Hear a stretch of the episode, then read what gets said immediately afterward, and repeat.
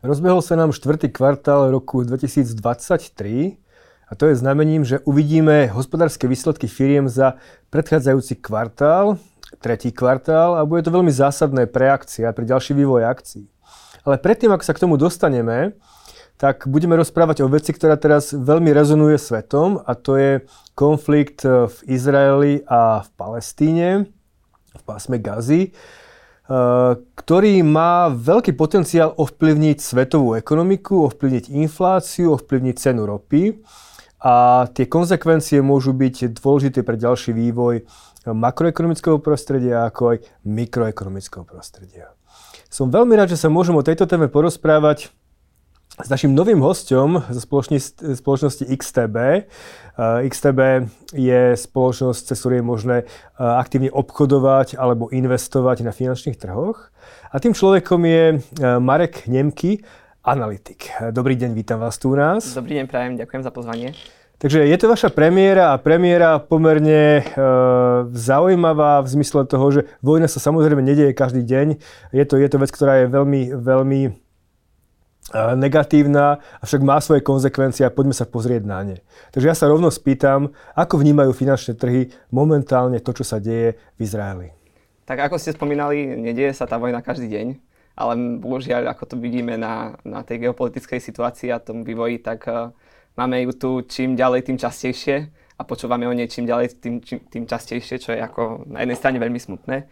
Ale aby sme sa držali tých finančných trhov, tak uh, v súčasnosti s rozbehnutím tej vojny finančné trhy zatiaľ reagovali, môžeme povedať, že nejako adekvátne. Hlavný vývoj skôr sledujeme buď čo sa týka e, komodít jednotlivých, ako je napríklad ropa, taktiež vidíme e, výraznejší vývoj na cenách e, drahých kovov, ako je napríklad zlato. Akcie v súčasnosti výraznejšie zatiaľ na túto situáciu nereagovali a budeme si uh, budeme vlastne čakať, uh, ako sa táto situácia bude vyvíjať. Uh, budeme to monitorovať a, a uvidíme, ako, ako to vlastne celé dopadne. No. Bude to rozhodne zaujímavé. Poďme si prejsť tie jednotlivé komodity. To najdôležitejšie asi je ropa, ktorá stále napriek snahám Európskej únie a iných krajín tvorí gro a fosilné paliva tvoria 80% produkcie energie na svete. Je to obrovské množstvo, ropa je, má zásadný charakter, stále ešte dlho bude mať samozrejme. No a prečo sa finančné trhy obávajú o nejaký o konflikt medzi Izraelom a Palestínou, respektíve Hamasom? Uh, ani jeden samozrejme nie je producent ropy. Čo, čo, čo by sa tam mohlo pokaziť? Tak eh, pokaziť sa toho môže veľa. Už v súčasnosti ten trh s ropou je veľmi napätý keďže sme to videli pri, pri prvej vojne, keď uh, v podstate Rusko napadlo uh, Ukrajinu. Rusko už teda bol výrazným producentom a tam tá reakcia bola, bola aj adekvátna, keď uh, ropa výrazne, výrazne posilnila na, na trhoch. Ja si skôr myslím, že ten Izrael má skôr takú mm, ako keby historickú, historickú váhu v tých, na, tých, na tých komoditách s ropou, keďže bolo to presne pred 50 rokmi, vlastne kedy um, arabské štáty práve napadli Izrael, vtedy to boli akože, nebol to len Hamas, ale bol, boli to teda konkrétne uh, arabské štáty na čele s Egyptom. Uh, do toho sa pridal, tuším, do toho sa pridala Sýria a um, čo tam bola ešte Sýria. Uh, takže má to skôr historický, historický kontext. Vtedy v roku 1973 sme na finančných trhoch eh, prvýkrát zaznamenali fenomén, ktorý sa nazýva stagflácia a bolo to konkrétne presne z dôvodu uh, ropných šokov. Um, ten, dajme tomu, že ten celý trh eh, s ropou sa výrazne zmenil od tej doby, takže uh, ten, ten cenový vývoj na ropách v súčasnosti nebol až taký významný, ako bol v histórii takže môžeme byť z časti kľudnejší. Neuvidíme možno pravdepodobne tú, tú recesiu v takej miere, ako bola, ako bola pred tými 50 rokmi a taktiež snáď už uh, tú infláciu nebudeme vidieť v takej miere, ako sme ju videli uh, kedysi.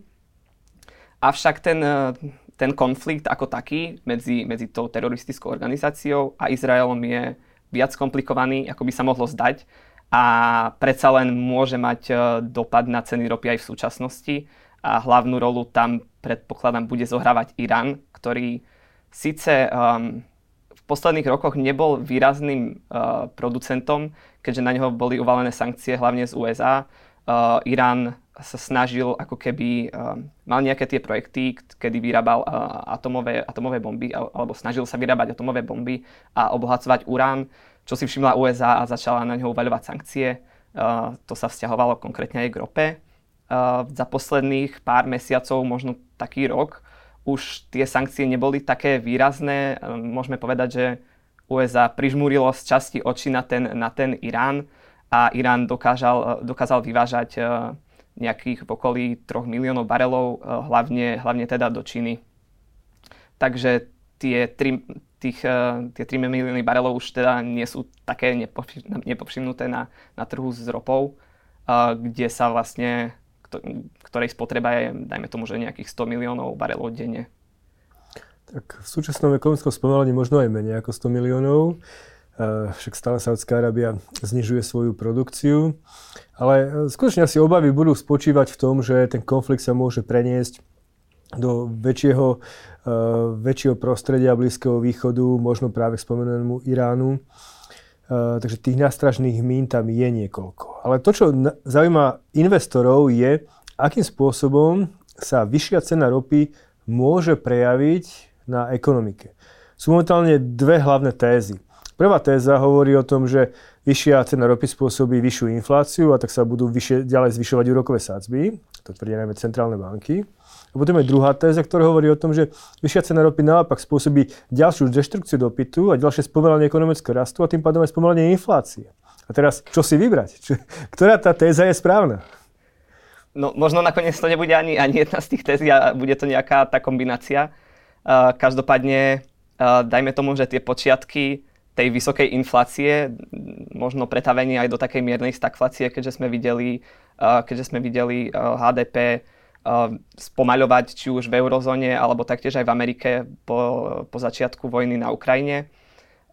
Tam sme mali výrazný, do, výrazný dopad na, na infláciu a malo to taktiež aj dopad na, na úrokové sadzby, ako vidíme aj v súčasnosti, ktoré sú na, na niekoľkoročných maximách, nejakých, tuším už teraz je to od roku 2007. Um, takže s tým už skúsenosti, dajme tomu, že máme.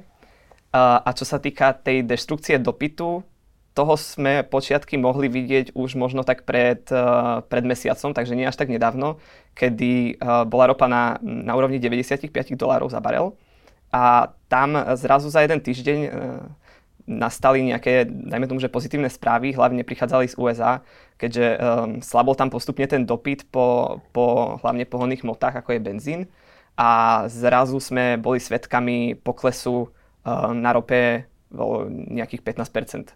Takže, takže tá počiat, ten počiatok tej deštrukcie dopytu sme tam už mali, mohli sme ho vidieť. Je to či už spôsobené, dajme tomu, že odchodom tej motoristickej sezóny, môžeme polemizovať o, o nejakom nižšom dopite spôsobenom uh, vyššími cenami, avšak uh, tá diskusia o tej elasticite dopytu je, môže byť nejaká dvojsečná, že nemusí to byť dôvod práve ten cenový, ale skôr možno nejaký ten širší vývoj na tom trhu. A pokiaľ vlastne neprišla tá vojna, tak sme tam videli tie pozitívne trendy.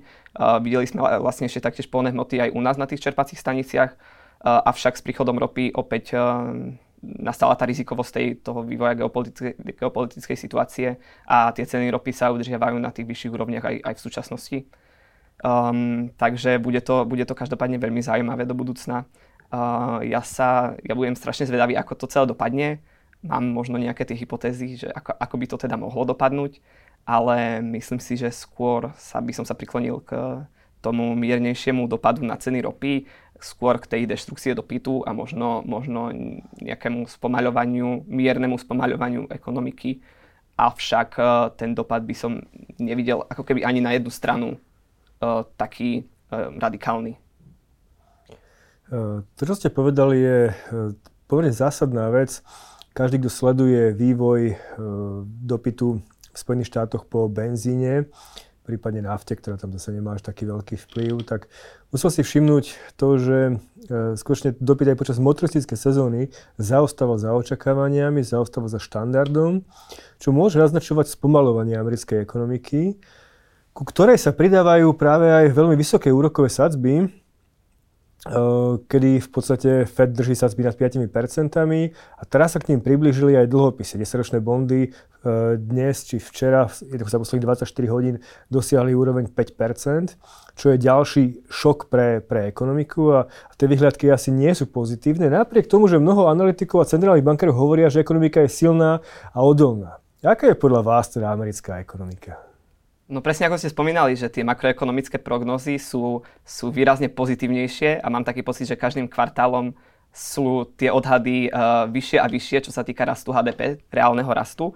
Um, takže ekonómovia predpokladajú teda, že, že tá ekonomika je dostatočne, dostatočne odolná voči, voči úrokovým sadzbám. Uh, historicky však si myslím, že uh, sme to tak uh, kvázi často nevideli, že by ekonomika dokázala rásť pri pri uh, takomto navýšení úrokových sadzieb, takémuto prudkovému navýšeniu. Navyše uh, spotrebitelia, či, či už spotrebitelia, ale taktiež firmy, boli uh, dlhoročne zvyknutí na, na nízke úrokové sadzby, takže um, dajme tomu, že ten taký morálny hazard alebo um, to kvázi zvyknutie si na, na lacné peniaze uh, môže, môže priniesť uh, práve to spomalenie ekonomiky v súčasnosti, keď, keďže tie firmy teraz si budú musieť uh, buď jednak zvyknúť na, na tie vysoké úrokové sadzby, druhá to pretaviť do, do nákladov a otázkou je, že či tá finálna cena pre spotrebiteľa bude, uh, bude natoľko odolná, aby všetky tie náklady sa dokázali pretaviť do, do tých uh, finálnych cien. Um, z môjho pohľadu teda uh, skôr by sme videli nejaké mierne spomalenie tej ekonomiky vďaka, aj vďaka tým vysokým rokovým sadzbám. No nie sú to len firmy, sú to aj domácnosti, ktoré musia čeliť tiež veľmi vysokým splátkam. Častokrát, neviem, či už, už dosiahli hypotekárne sadzby v Amerike 7%, neviem, ale plus minus tam niekde, tam niekde sú. Sú to aj banky, ktoré sa čelia stratám, síce nerealizovaným, ale tiež vysokým stratám, preto tá neistota je pomerne vysoká v americkej ekonomike. No a to sa prejavilo aj v súvislosti práve so štátnym, štátnym rozpočtom, a e, vývojom toho obrovského dlhu, ktorý Amerika momentálne e, každý, každý kvartál e, navyšuje, sa to prejavilo tým, že práve dlhopisy sa dostali pod tlak. A ako som spomínal, tých atakovali ten minus 5%, to znamená, že sa posledné mesiace oslabovali akcie, oslabovali dlhopisy a investor v podstate sa nemal kam skryť v zásade. Možno až teraz, teraz sa skryl k zlatu, keď sme hovorili o tom politickom konflikte, že tamto zlato rastie. Je to iba nejaký krátkodobý rast toho zlata, alebo vidíte aj potenciál na to, že to zlato si môže udržať svoju hodnotu prípadne ešte raz ďalej? Tak z môjho pohľadu sa to bude vyvíjať e, vzhľadom, vzhľadom na, tú, na ten vývoj e, na Strednom východe, ako, ako vlastne sa tam bude vyvíjať postupný ten konflikt, ako sa bude pretavovať do, či už do nejakého väčšieho konfliktu do ďalších krajín, alebo ostane izolovaný to zlato reagovalo výrazne, tuším nejakých 10% od, od začiatku. Maxim ešte síce nedosiahlo, ale veľmi nebezpečne sa tam, sa tam blíži. Zlato je veľmi vďačné na takéto, takéto geopolitické konflikty, čo sme mohli vidieť aj teraz, takže um, môže si kľudne udržať tú, tú vyššiu hodnotu z dôvodu aktuálnej ako keby tej globálnej politickej situácie, keďže vidíme tie, tie globálne trendy skôr um, bohužiaľ horšie a vidíme tu ako, ako keby globálnu, um, ten globálny dopyt alebo globálny obchod sa, sa znižuje, ten dopyt po globálnom obchode. Uh, vidíme tam neustále konflikty uh, medzi napríklad USA a Čínou, dve, dve obrovské mocnosti. Um, uh, taktiež tá vojna, či už na Ukrajine, taktiež Azer- Azerbajdžan v poslednej dobe aj, keď, aj keď ako keby sa na to zabudlo, ale on tiež v podstate napadol uh, jednu oblasť. Um, takže tá, tá geopolitika je v súčasnosti veľmi napätá, takže zlato bude skôr na tých, sa udržiavať na tých vyšších úrovniach určite. Čo môže znieť pomerne paradoxne, pretože doteraz ľudia vnímali zlato ako ochranu voči inflácii a zistili, že možno nie až takou významnou ochranou voči inflácii, ako predpokladali. Eh, pre, predbehol ju za posledný rok americký dolár, alebo roku 2022 americký dolár v, v sile eh, alebo schopnosti posilnenia. Uh, avšak zlato sa ukazuje možno lepšie ako bezpečnostná poistka. Pri, ako ste povedali, pri každom konflikte veľmi, veľmi výrazne vzrastie jeho hodnota. No a ak sa k tomu pridruží možno aj tá inflácia, možno už konečne dosiahne nejaké, nejaké nové vrcholy. To ale uvidíme. V každom prípade ste spomenuli dlhopisy a tam tie vrcholy boli dosiahnuté od roku 2007 na teda amerických 10-ročných bondoch a to sú pomerne zaujímavé úrovne, pretože teraz, keby som si kúpil americký bond, tak si môžem zafixovať ten úrok, ktorý tam mám, tých uh, vyše, alebo okolo tých 5% na dobu 10 rokov, čo podľa mňa vôbec nie je zlý deal. Čo si myslíte o tom? No ja som v súčasnosti veľký fanúšik tých dlhopisov, keďže historicky, ako sme, sa, ako sme mohli vidieť, vlastne tie dlhopisy neprinášali a ako by som povedal, taký žiaden, žiaden užitok, výnosy boli v oblasti nejakých 2%, takže, takže pod infláciu. A, a vo mnohých nejakých tých investičných knihách sa spomína teda, že, a, že tie dlhopisy sú súčasťou toho finančného trhu, avšak tý, za tých posledných 10 rokov kvázi neboli hlavne pre tých, pre tých drobných investorov, keďže ten dvojpercentný výnos je teoreticky, teoreticky pre, pre investora nič, takže to, na to sa mohli tešiť vlastne akciové trhy, ktoré sa tešili prílevu tých nových investícií a toho, toho retailu. Teraz však s tým, ako nám kvázi rastie tá neistota ohľadom, ohľadom či už rastu HDP, rastu tej ekonomiky, prípadne možno nejakých drobných defaultov firiem, ktoré nebudú schopné splácať tie úrokové náklady, tak dlhopisy ako kvázi bezriziková investícia ponúkajú veľmi, veľmi zaujímavý výnos podľa mňa.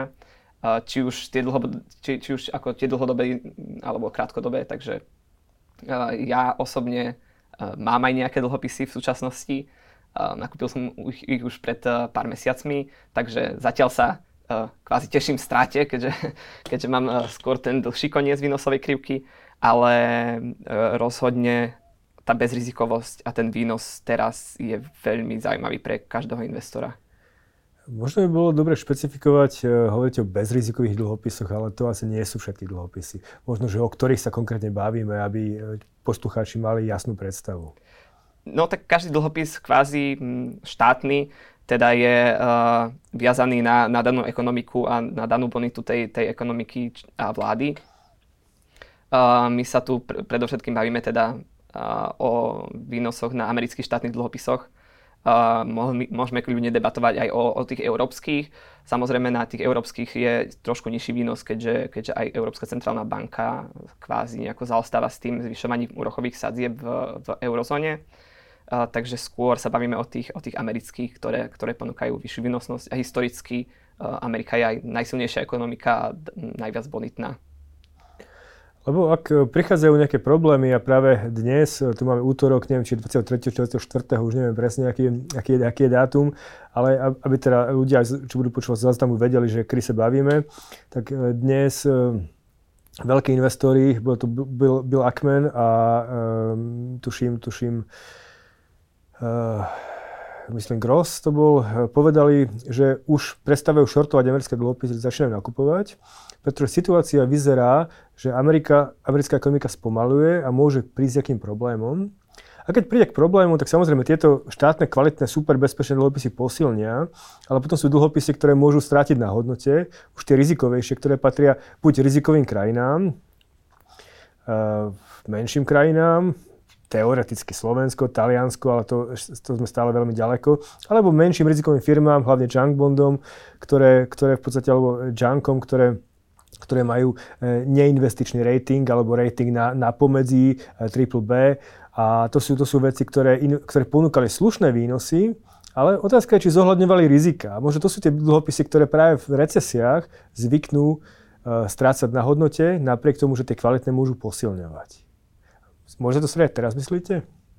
No, podľa toho, no záleží teda vlastne od tej vývoji uh, celej ekonomiky, keďže uh, dajme tomu, že tie junk bondy, keď uh, sa ekonomika dostane do tej recesie a budeme tam vidieť nejaké spomaľovanie dopytu, tak uh, určite nastúpia aj uh, nejaké bankroty konkrétnych spoločností, uh, keďže jednak uh, vysoké úroky ne, nepôsobia dobre na, na úrokové náklady jednotlivých firiem a druhá vec, pri nižšom dopite môžu mať eh, problém firmy aj z, eh, z, na tržbách a na, na svojom cash flow. Takže tie junk bondy uh, rozhodne môžu byť veľmi nebezpečné, teda oveľa nebezpečnejšie ako, ako uh, štátne dlhopisy, keďže štát si teoreticky buď môže zvýšiť daňové výnosy, prípadne znižiť príjmy a, a pretaviť to vlastne na každého jedného spotrebiteľa, zatiaľ čo, zatiaľ čo firmy také niečo nedokážu. Takže tam by som bol e, veľmi opatrný v prípade tých junk bondov. Junk bondov. A čo sa týka jednotlivých štátov, tak e, tá eurozóna a Spojené štáty by mali byť e, teda bezpečnou, bezpečnou alternatívou v súčasnosti. Poďme ešte do tej praktickej roviny, keď ako investor chcem nakúpiť teda nejaké dlhopisy, tak viem, že tie kvalitné dlhopisy sa povedzme kúpujú nejakých 100, 100 tisíc vyššie a tak ďalej, ale asi existujú aj nejaké nástroje ako ETF, ako môžem nakúpiť kvalitné dlhopisy. E, ponúkate nejaké také? U nás máme samozrejme. E, konkrétne dlhopisy e, u nás žiaľ nenájdete, ale poskytujeme etf či už americké alebo európske ktoré sa zameriavajú v podstate, dajme tomu, že na celú výnosovú krivku. Jedna sa o ktoré majú splatnosti od, ktoré majú splatnosti tých amerických štátnych dlhopisov um, od, od jedného roku, že od 0 do, 1, do jedného roku, od 1 do 3 a až pomaly po, po 20 plus rokov. Takže uh, skôr u nás sa dá obchodo- dajú obchodovať tie dlhopisy cez, cez etf a treba si dávať pozor, každopádne na, na tú maturitu, na tú, na tú splatnosť, keďže tam je vyššia durácia, takže vyššia tá rizikovosť na, na zmenu úrokových sadzieb. Dajme tomu, že teoreticky aj, aj teda ten vyšší výnos, ale to s tou rizikovosťou uh, je spojené. Uh, To, to ste povedali veľmi dôležitú vec pre investora, alebo väčšina ľudí nakúpi nejaký dlhopis a drží ho do splatnosti a keď má ten dlhopis kupon povedzme 5%, tak si je istý, že od tých 5% teda dostáva pravidelne, ale na, na konci sa vráti ešte istý k tým 5%. Takže v podstate nič, o nič neprídu. Ale problém je, že tie dlhopisy napriek tomu sa mení ich hodnota v čase v závislosti od zmeny výnosu toho dlhopisu respektíve nie toho dlhopisu, ale výnosu na trhu, pretože ak je výnos na trhu vyšší, tak potom ten dlhopis je automaticky menej atraktívny ako ostatné dlhopisy a sa opačne. Takže človek, ktorý nakúpi ETF, môže uh, buď získať veľmi výrazne, pokiaľ úrokové sadzby alebo výnosy poklesnú trhové, alebo naopak stratiť. Takže to riziko tam stále je, ale to je asi prirodzená vec na finančných trhoch. Určite áno a v podstate, keď investor nemá taký, taký výrazný rizikový profil, teda nechce investovať do nejakých volatilnejších nástrojov, tak presne práve sa, sa ponúka tomu, danému investorovi uh, tý, skôr tá krátka, tá, tá krátka časť výnosovej krivky, takže dajme tomu, že nejaké dlhopisy do splatnosti 2 až 3 rokov, kde tá volatilita uh, nie, je, nie je taká, taká vysoká ako pri, pri tých dlhých splatnostiach, ako napríklad pri tých 10-ročných uh, bondoch alebo pri tých 20-ročných. A tam už treba zohľadňovať rizika, či už uh, možných vyšších výnosov, uh, tým pádom cena dlhopisu výrazne, výrazne klesne, alebo taktiež uh, zohľadňovať nejaké riziko tým, že tie dlhopisy sa vlastne rolujú v čase, takže tá durácia tam neklesá s časom, ale ostáva stále rovnaká, takže tá splatnosť sa, sa stále v tom etf udržiava. Takže tam, tam môže byť kvázi ďalšie riziko s tým, že, že nie je to tá forma toho klasického dlhopisu, kedy na konci dostane ten ten, čo ich nakúpil, aj tú istinu, ale dostáva kvázi pravidelný výnos taký, aký je, aký je v súčasnosti na trhu, avšak eh, podľa toho sa zohľadňu, bude zohľadňovať tá následná cena. Eh, bavili sme sa o dlhopisoch, eh, podobne sa dá asi aj zlato obchodovať v rôznych inštrumentoch, cez spotové a tak ďalej, ale tiež asi pre dlhodobý investor má zmysel možno ETF v zlate. Tam je, tam je pár dôležitých fondov, GLD napríklad, Ponúkate napríklad niečo také? Áno, áno, máme samozrejme aj, aj, eh, aj etf na zlato. Uh, ja by som možno uh, skôr to zlato nakupoval uh, priamo fyzicky, uh, keďže nepríde zlato ako uh, zaistenie na nejaké výrazné, výrazné nebezpečné situácie, kedy, kedy to zlato by som skôr potreboval vo fyzickej forme ako, ako možno v etf keďže, keďže zlato je skôr poistka pre, pre možno nejaké vojny alebo, alebo také niečo, kedy človek sa musí kvázi zobrať zo svojho domu a, a vyslovene, že niekde odísť a tam, tam skôr by som nakupoval teda to fyzické zlato, ktoré, ktoré si so sebou môžete zobrať, keďže v prípade nejakej, neviem, nechcem tu veľmi maľovať e, čerta na stenu, ale v nejakých e, výraznejších konfliktoch napríklad finančné trhy môžu byť či už zatvorené, alebo, alebo nemusia dodať tomu investorovi to, čo, to, čo on požaduje. Takže veríme, že ale tieto scenáre sa nedostavia, sme od nich veľmi, veľmi ďaleko. Zatiaľ, zatiaľ za celú modernú históriu, v podstate od 30. rokov to nebolo treba. Samozrejme, nestalo sa to, áno, ale ja to mám takto na pamäti, pretože uh, zlato ako aktívum kvázi neprodukuje žiadnu hodnotu. Ono, ono zlato je v podstate len nejaký sociálny konštrukt z histórie, ktorej um, teda to zlato historicky udržiavalo nejakú hodnotu. Uh, je to niečo, čo sa bliští, je to niečo, čo čo má vlastne nejakú možno uh, takú hodnotu krásy pre, pre daného uh, užívateľa a to, to je skôr uh, tá hodnota toho zlata.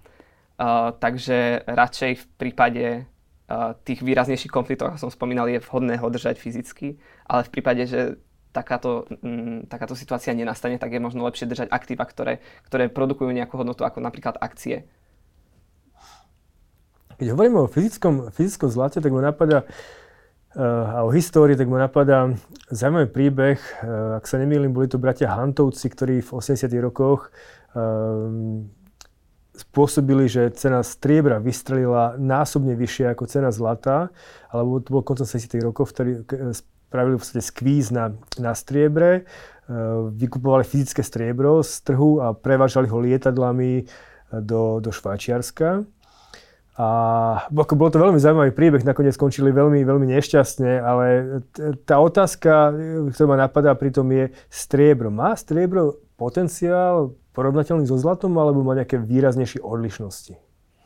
Tak odlišnosti. Uh, striebro je možno viacej tak industrializované a využi- má, má kvázi väčšie využitie. Uh, avšak v histórii tá, ten pomer ceny zlata a striebra je, je stabilný. Takže Uh, Sice to využitie má, má širšie, uh, avšak tá hodnota je z môjho pohľadu dosť výrazne prepojená. Občas sa stane teda, že, že um, ten pomer je, je niekedy pod nejakým priemerom historickým, niekedy nad, ale, ale teda historický priemer je, je zachovaný. A kedy si to bolo 1 k 13, tuším. Teraz už neviem, neviem aké, aký, aký ten pomer je. Teraz je to tuším 1 k 80. okay. Takže všetci mali kupovať striebro, samozrejme.